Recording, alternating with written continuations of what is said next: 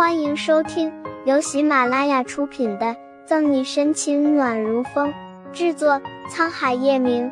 欢迎订阅收听。第七十七章：衣物降衣物。原来陈玉是这么直接勇猛。你你是？突如其来的人让沈西将同样怔愣的叶晨玉豁然推开，面红耳热，嘴唇红肿。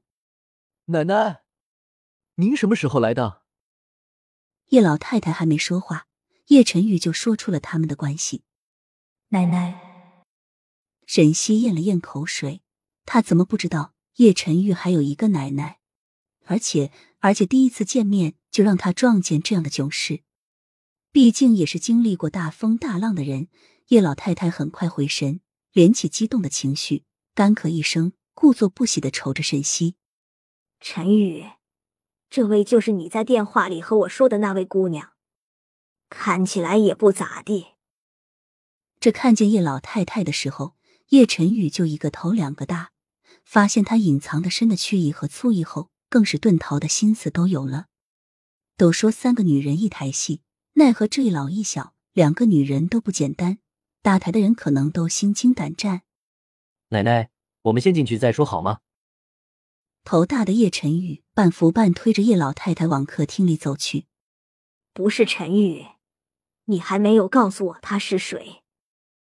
叶老太太犟不过叶晨玉，只能任由着进来，但头还是忍不住的扭回去看沈西。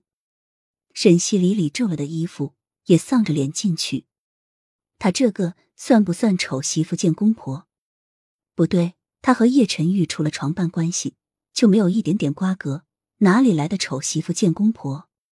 奶奶，她叫沈西，是我的女朋友。叶晨玉说的，脸不红心不跳。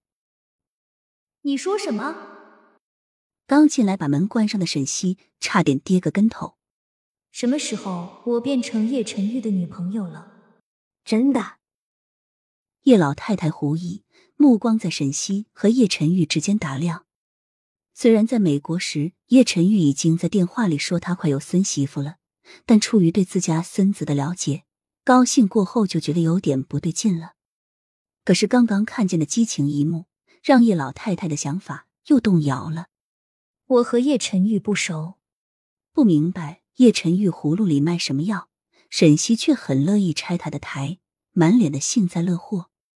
看叶晨玉的样子，他算是知道什么叫做一物降一物了。不知道信不信？叶老太太脸垮下。叶晨玉，你是不是逗我这个老太婆？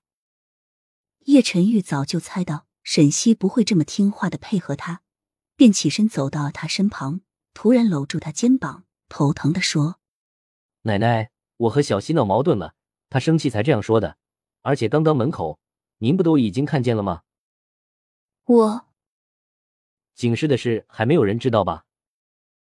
沈西刚要拆除叶晨玉，叶晨玉便用仅二人听见的声音威胁道：“挨千刀的叶晨玉又用这件事威胁。”千万只草泥马奔腾而过，沈西忍住掐死叶晨玉的冲动。